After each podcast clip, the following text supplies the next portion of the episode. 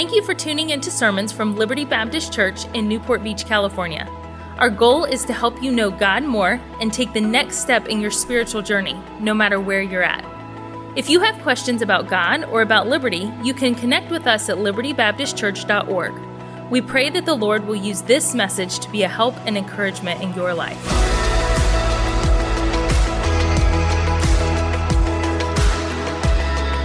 Few Sundays ago, we're, we're in, for those that are uh, visiting today or that are guests today, we're walking through the book of Genesis, the first book of the Bible. We're going verse by verse. Uh, we've been 25 messages. This is message number 26 or 27, I think, um, through this book. We're going verse by verse um, through the book of Genesis, this book of beginnings, and understanding God's plan from the beginning for his creation. And a few Sundays ago, we covered 38 verses. We went through, and I see back there, Allie was here last Sunday, but baby Scotty, I announced, I think, a couple of weeks ago, but dad and grandma are here, and uh, baby girl number three, and we congratulate you guys as well. That's, she three weeks old now, is that right? Three, four weeks old. And so the church is growing. Keep it up, folks, all right? Let's keep have, and, uh, and uh, anybody want to volunteer to be next, have the next baby? If no one will do it, I'll, I'll do it. All right, babe, that'll be us. Baby number six right there. And uh, my wife says that we don't believe in divorce, but that might uh, push us toward that end. She's not excited about baby number six. What was I talking about? Oh, we covered 38 verses in Genesis 19 during our service a couple weeks ago. This morning, we're only going to cover one verse. So we went 38 verses a couple weeks ago. Today we're going to look at one verse. Now we'll see some other verses from other passages, but we're only going to we're only going to make our way. Some weeks we make it through an entire chapter. Today in Genesis, uh, we're going to make it through one verse. If you have your Bibles, turn with me, if you will, to Genesis 21. If you don't have a copy of God's Word, there should be one in the pew rack in front of you. I always encourage folks to follow along. Normally, because we're, we're covering a lot of verses and you're going to see it. Today, we're not really covering a lot of verses, but I still encourage you to follow along. If you're like me, I enjoy underlining things in my Bible and making notes and and when I hear preaching, I'll often make notes in the margin and remind me as I'm reading back through that passage things I had learned while I was there. We're going to be in Genesis chapter number 21 as we continue our study. And we're going to see some beautiful truth from one or two phrases in this passage and, and build a few thoughts off of it. Today is a little more, every message is, is a little different as you come to different things in God's Word. Sometimes it's really practical, other times it's really doctrinal, sometimes it's kind of a foundational um, teaching where you're just kind of establishing a truth in your life. And I, I feel like today is a little bit of all of that, establishing some things in our hearts that, that we need to be firm in in our lives. And in this passage, as we've been studying through, in chapters 12, I think 13, 15, 17, and 18, we saw God making pro- a promise, and really a couple different promises, but they all went together, what we call the Abrahamic covenant. A promise to Abraham to give him a miraculous son, to make of him a great nation. And through that promised son, he would bring eventually his own son, Jesus Christ, our Messiah, our Savior, through that bloodline generations later. And so we've been seeing in Genesis the fall of man in the Garden of Eden. So now we have sin has entered into this world because of our uh, Adam and Eve's sinful choices. And because of that, the curse that came from sin.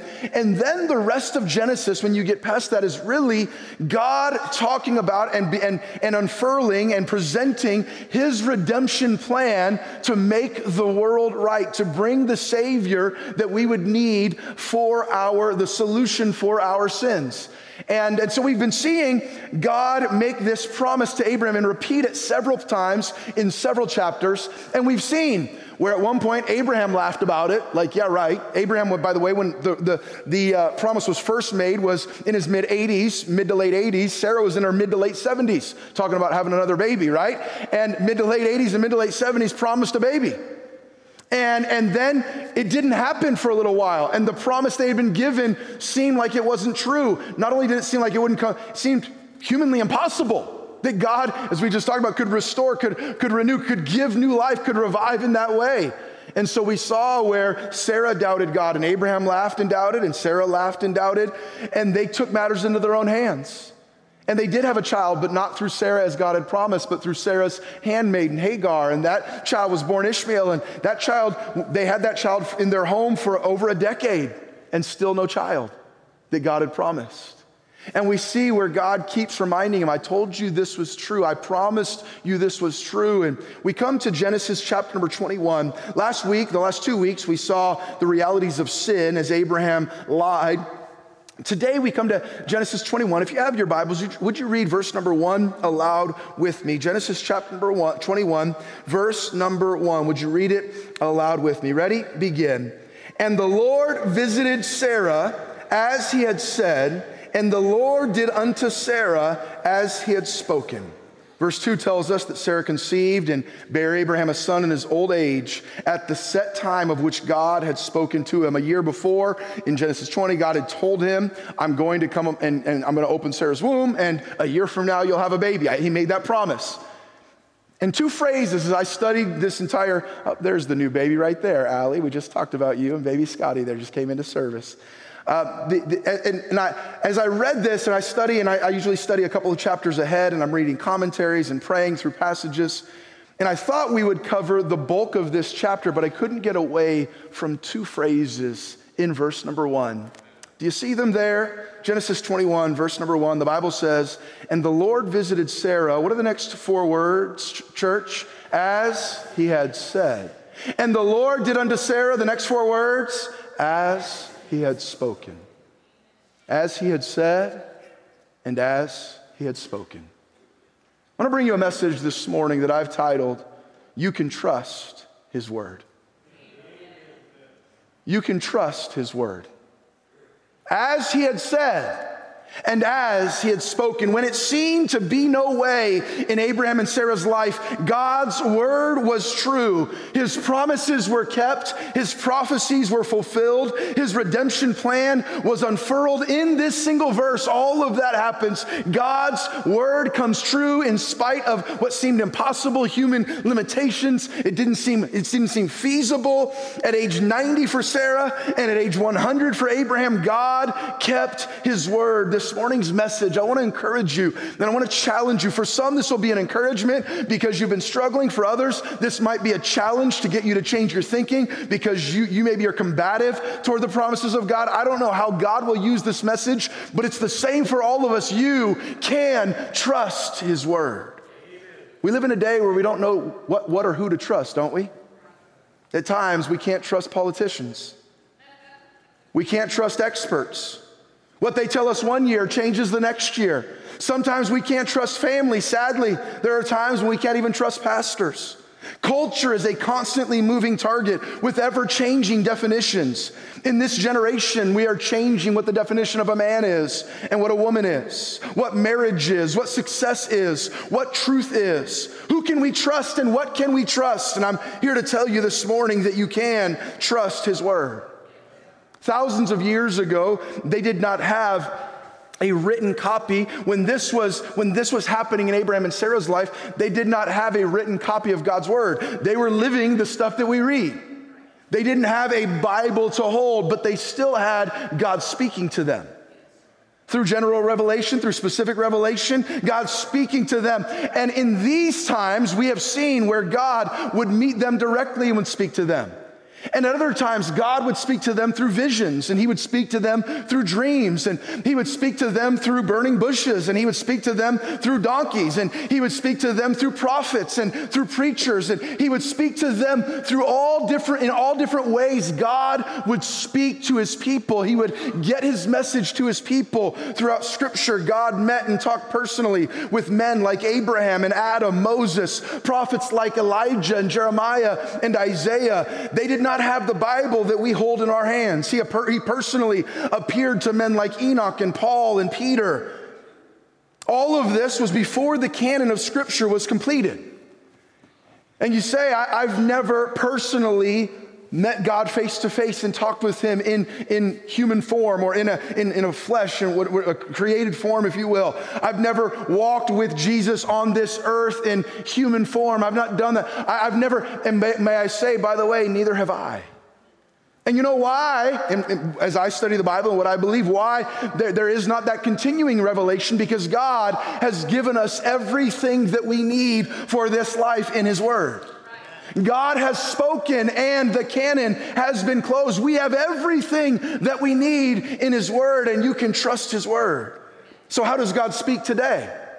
I'm looking for some experience. I'm looking for some vision. I'm looking for some dream. I'm looking for some spooky, mystical thing. No, how does God speak to you and to me today? He speaks through His Word. You say, Pastor, what advice would you give me if I wanted to hear God speak today? I would say, read the Bible. But I want to hear God speak out loud, Pastor. Then read the Bible out loud.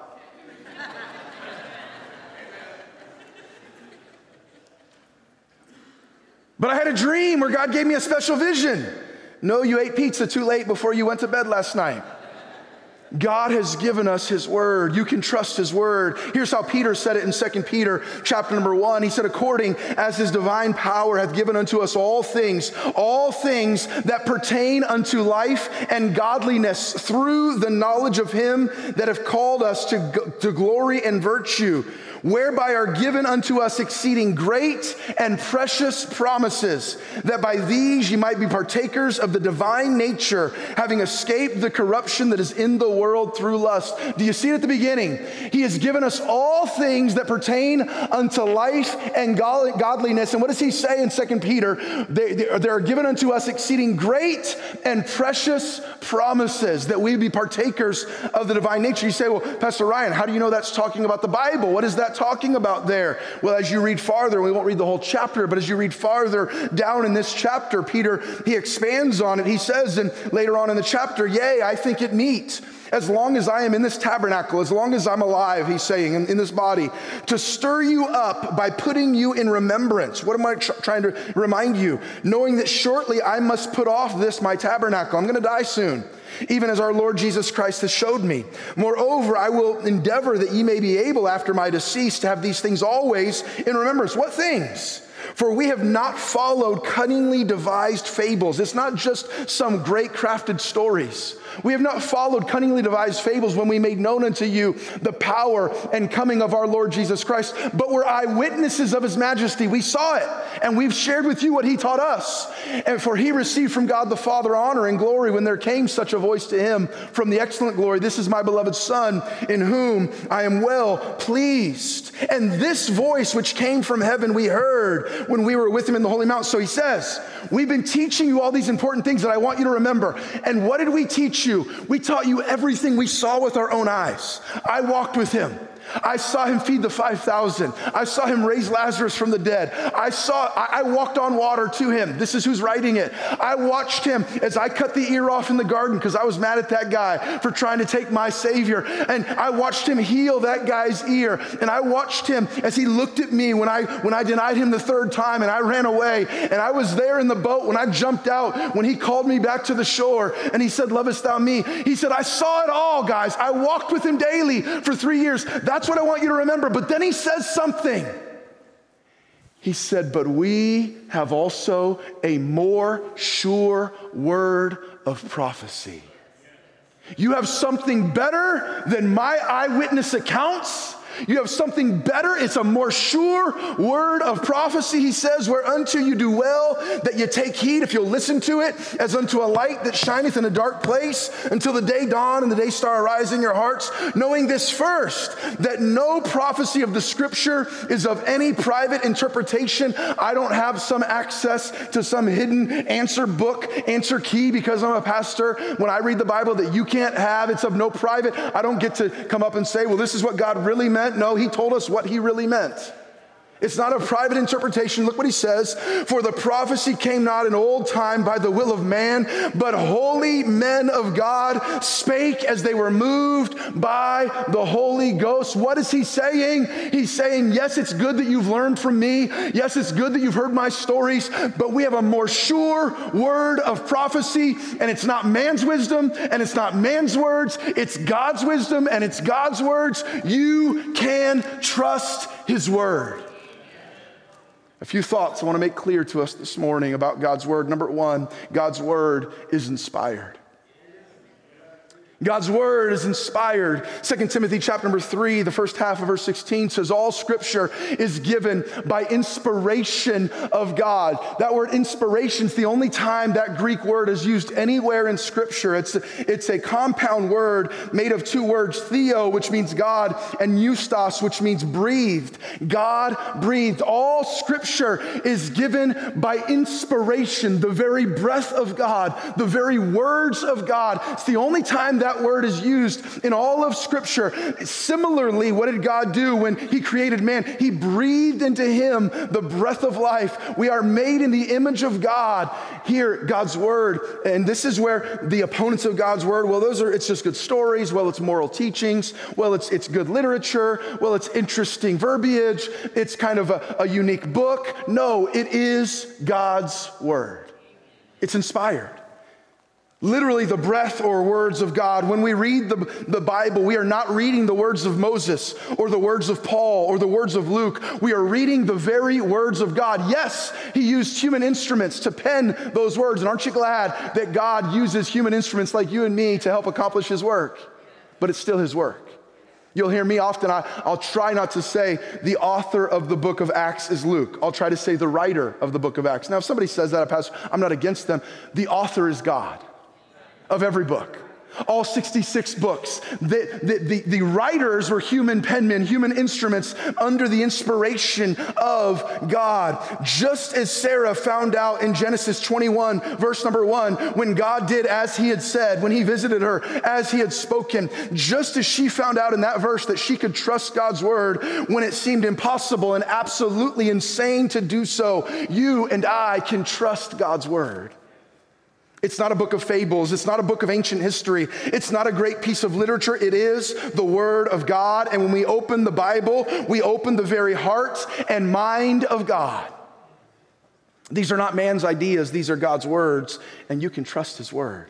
Just as, now what Sarah was, had was not the Bible, but they were God's words, it was God's promises.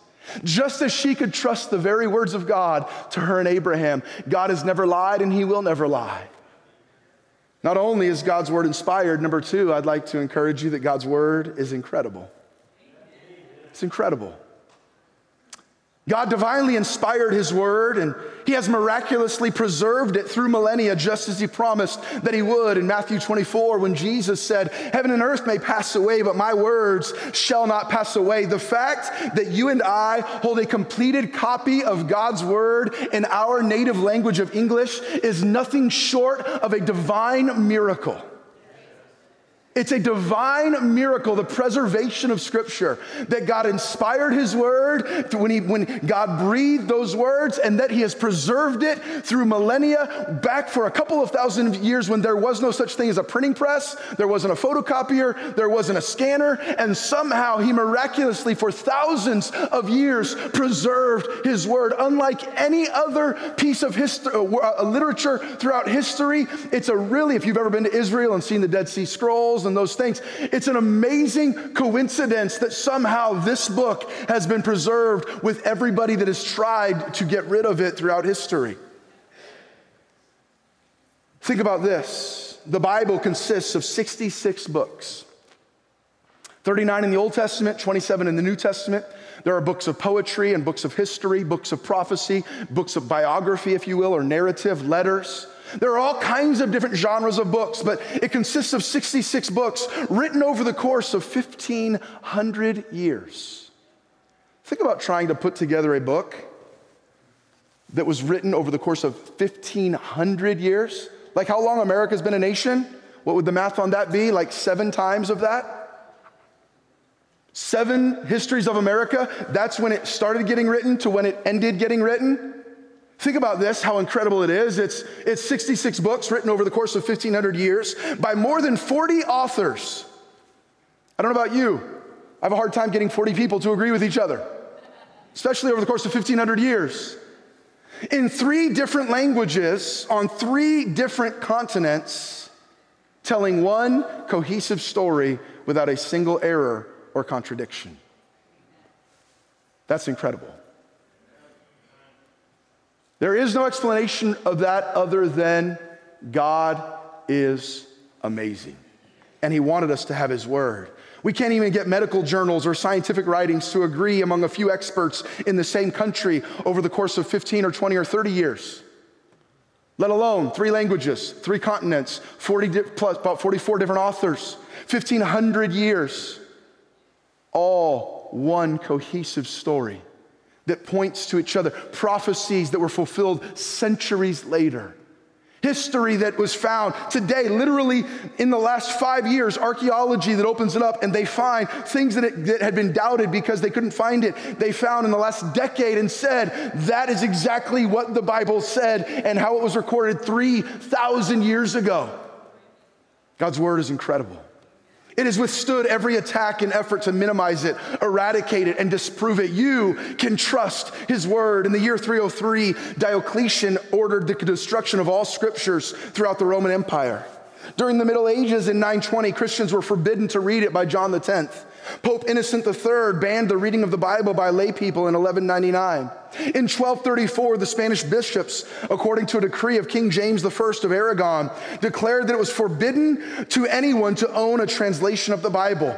Every, if you had a copy, it had to be burned within eight days or you were labeled a heretic. Following the first translation of the Bible into English by John Wycliffe in 1383, his teachings were rejected by Oxford University and the church. In response to his translation, Archbishop uh, Thomas Arundel, I don't know if that has anything to do with Frozen or not, but Thomas of Arundel decreed that no one in the future will translate any text of Scripture into English. 1383, we're never going to allow any more scripture into English. In 1401, Parliament passed a law to censor the Wycliffe Bible. In 1415, he was proclaimed a heretic. He was called the forerunner and disciple of Antichrist for translating scripture to English so that people could re- read it. This was by religious people.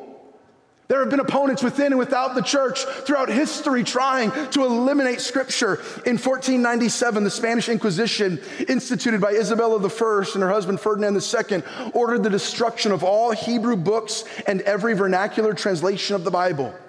William Tyndale, who translated the next English version of the Bible, was sentenced to death because of his translation work. He was strangled in 1536 near Brussels and then burned. Even as late as, uh, as, as, the 20th century in Nazi Germany, countless Bibles, truckloads, tons of Bibles were confiscated and burned. At different times, Bibles have been banned, censored, or restricted in some way in countries like Russia, China, the former Soviet Union, Taiwan, Islamic states like, like Afghanistan and Libya. It is illegal right now to own a Bible in Somalia.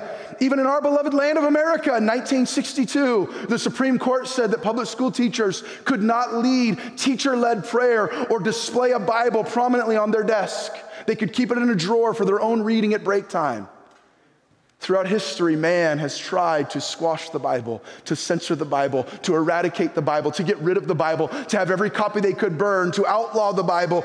There are far more historical efforts to eliminate the Bible that I could recount. Are you starting to understand what a miracle biblical inspiration and preservation really is? So many different people in so many different centuries and so many different countries have sought to eradicate Scripture, and yet it thrives and flourishes. Church, God's Word is incredible. Don't get over the gift and the wonder that it is to hold a copy of God's divinely inspired, divinely preserved gift of God that holds all that we need that pertains to truth and godliness, life and godliness. Don't get over what it is that God has preserved His Word for you and me to read today. It's a miracle. And you can trust His word.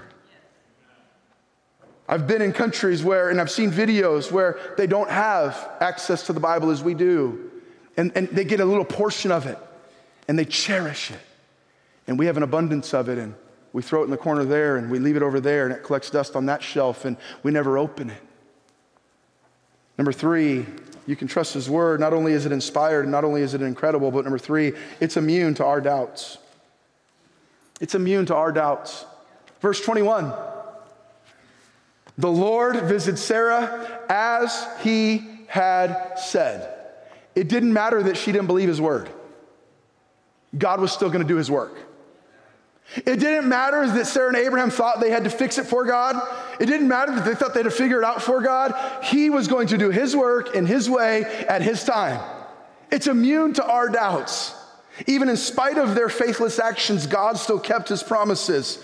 Sometimes, as Christians, we look around at society and culture and, and, we get a little fearful sometimes, which we should not. And that God is not giving you the spirit of fear, but of power and of love and of a sound mind. Don't allow yourself to get all caught up with what's happening now. And that law got passed in this state and that and this and that and that corruption in this government. I'm not saying don't pray for our leaders. I'm not saying don't be salt and light in the political arena. I'm not saying don't vote according to biblical principles. What I am saying is God's word and God's work and God's promises are not bound by any nation, by any leader, by any government. Christians, we live in victory. Greater is He that is in us than He that is in the world. You can trust His word.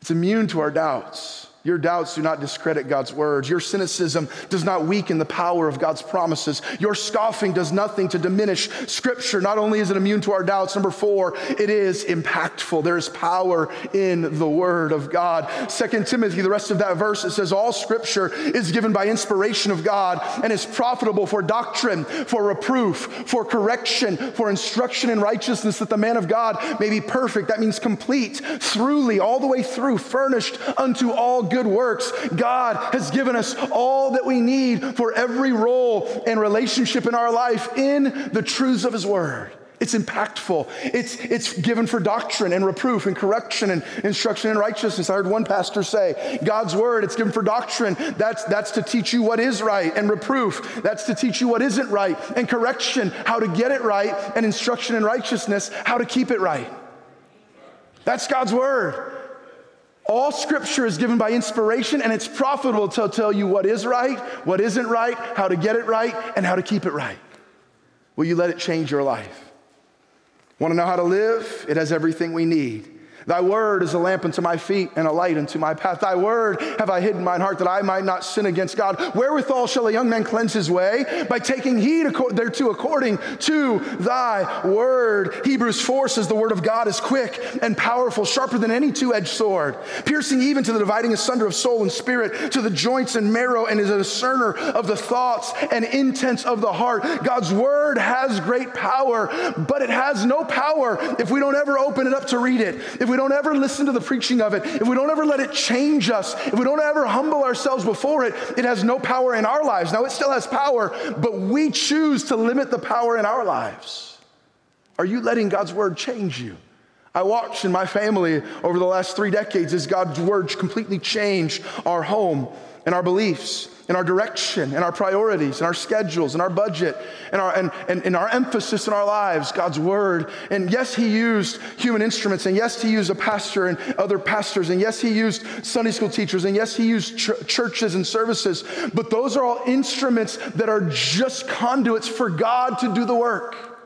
You've heard me often say when I get ready to preach, I'll say, there's a, a, Bible in the pew rack in front of you. And I encourage you to follow along. Here's what I'll say I'll say, because if there is any lasting power in anything that I say today,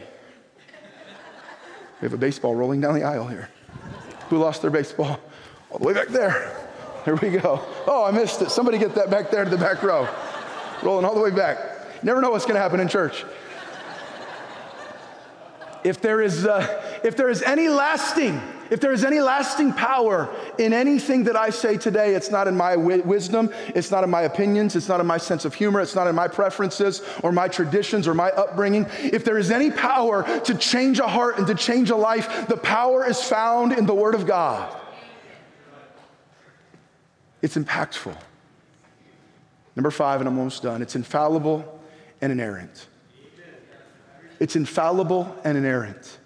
Infallible means it cannot fail, inerrant means it has no error. It cannot fail and it has no error. Simply put, both are true. The Bible is wholly true in all that it affirms, as the psalmist so beautifully said, Thy word is true from the beginning, and every one of thy righteous judgments endureth forever. It is inerrant and it is infallible. And lastly, it is inescapable. You can try to ignore it, you can try to discredit it. You can doubt it. You can disagree with me. You can deny it. You can mock it. But you cannot hide from the realities found in it. The Bible says that, by the way, Jesus, called the living word, the word became flesh Jesus, that living word, the Bible says that at the name of Jesus, every knee shall bow. There's coming a day when all of us, we will bow either in worship and submission or we will bow in judgment. There is coming a day for all of us, we cannot escape the realities of Scripture. We can again try to discredit, we can listen to brilliant atheists that, that try to cast doubt upon it, and we can do all of those things. But the truth of God's Word is inescapable. The realities found in it are re- realities that we cannot get away with. By saying we don't believe it does not mean that we will not face them. Faith comes by hearing, and hearing by the Word of God. So, where do you find yourself this morning? Are you a skeptic? If you are, let me say this thanks for coming today. Seriously, I love that. The Bible's not afraid of your questions. Truth is not afraid of a challenge. The Bible's not afraid of skepticism. The Bible can change the heart of anybody. Keep coming. Keep asking those questions. I love it. I don't know if Betsy's here today or not. Betsy, are you in here? Betsy Shane or her husband Jay, one of the, uh, one of the most encouraging men in, in my pastorate these last seven years. He's now in heaven. Jay became a Bible scholar, a man that read his Bible in the Greek New Testament every morning. He taught, he, he, had, he knew three or four different languages. He was a, an amazing theologian. And he said the way that he got saved, he was a young military man in, in the, in the army or one of the armed forces. And he was there, and his roommate his roommate said, Hey, and his roommate was a Christian. He began to witness to him. And Jay said, No, no, I'm going to stop you right there. I have questions you can't answer. No, but I want to talk to you about what God's done in my life. But I have questions you can't answer. Don't waste your breath. That was Jay. And he said, Well, try me. Let's, let's talk. What's your question? And he said he sat across, as I think if Betsy was here, 19, 20, 21 year old man. He sat across from a friend, a roommate. And he said, and he gave him the first question. And the man didn't say, Well, I think, well, my pastor taught, well, my church says. The man opened to a copy of a page of scripture and put it back across the table and said, There's the answer to that one. What's next? And he asked him another one. Here's the answer. Here's the answer. And he said, Eventually, I got to the place that I believed God's word was true. And if God's word was true, then I had to change my life. I had to accept Christ as my Savior. I had to make these decisions. If you're a skeptic, the Bible's not afraid of your questions. Study it, dig into it, ask any question you want, and then listen to the answer. Do you find yourself here? You're not a skeptic, but you're doubting God's promises like Abraham and Sarah did. Because the reality of your current circumstances seem to make this impossible. The reality of what you're walking through seem to make some of these promises impossible. I'm here to encourage you from Genesis 21 1, as he had said and as he had spoken. You can trust his word. Amen. By the way, you're not the first to doubt. Thomas doubted, Peter doubted. At times, almost everybody that followed him, Gideon doubted, Joshua doubted. You look at almost any, there were times, there were seasons of doubt. If you're doubting, the answer is get back in his word. Have you grown cold and complacent in your relationship with the word? It's gathering dust on your shelf somewhere recommit this morning to reading it, memorizing it, studying it, and applying it? Are you just here and you're not really a skeptic and you're not really a believer? You're just kind of ignorant. And I don't mean that in a, in a condescending way. I mean in, in things of the Bible. Like you're just, it's just stuff you don't know. You've never, you've never taken the time I think we were talking, Scott, in your testimony about eight years ago when God began. You said, I really just had very little Bible knowledge when, when I began to start learning and reading. So when I say ignorant, I don't mean you're, you're, you're dumb or you're stupid, just it's not been something you've given your life to. Are you here this morning and there's just an ignorance or just a lack of knowledge, I guess that's a nicer way to say it, about the truths of Scripture? You don't have faith in it, not because you're against it, you just don't fully understand it. That's okay. Keep coming. Keep reading, keep learning, keep asking questions. Send me an email. I'd love to meet with you. I'd love to sit down. Let's get coffee and let's talk through your questions, your doubts, your concerns. Well, I heard this. Well, I read this one website. This person told me this was a contradiction in the Bible. Well, how do you answer that? And what does this verse mean? And I do think there can come a place where, where it's questions without end, and at some point there's faith, but our faith is not, an, is not an, a baseless faith. Our faith is not an illogical faith. Our faith is faith, but it's a faith that is based upon that which you can trust. This morning, as you leave, I want you to know you can trust His word. It's inspired.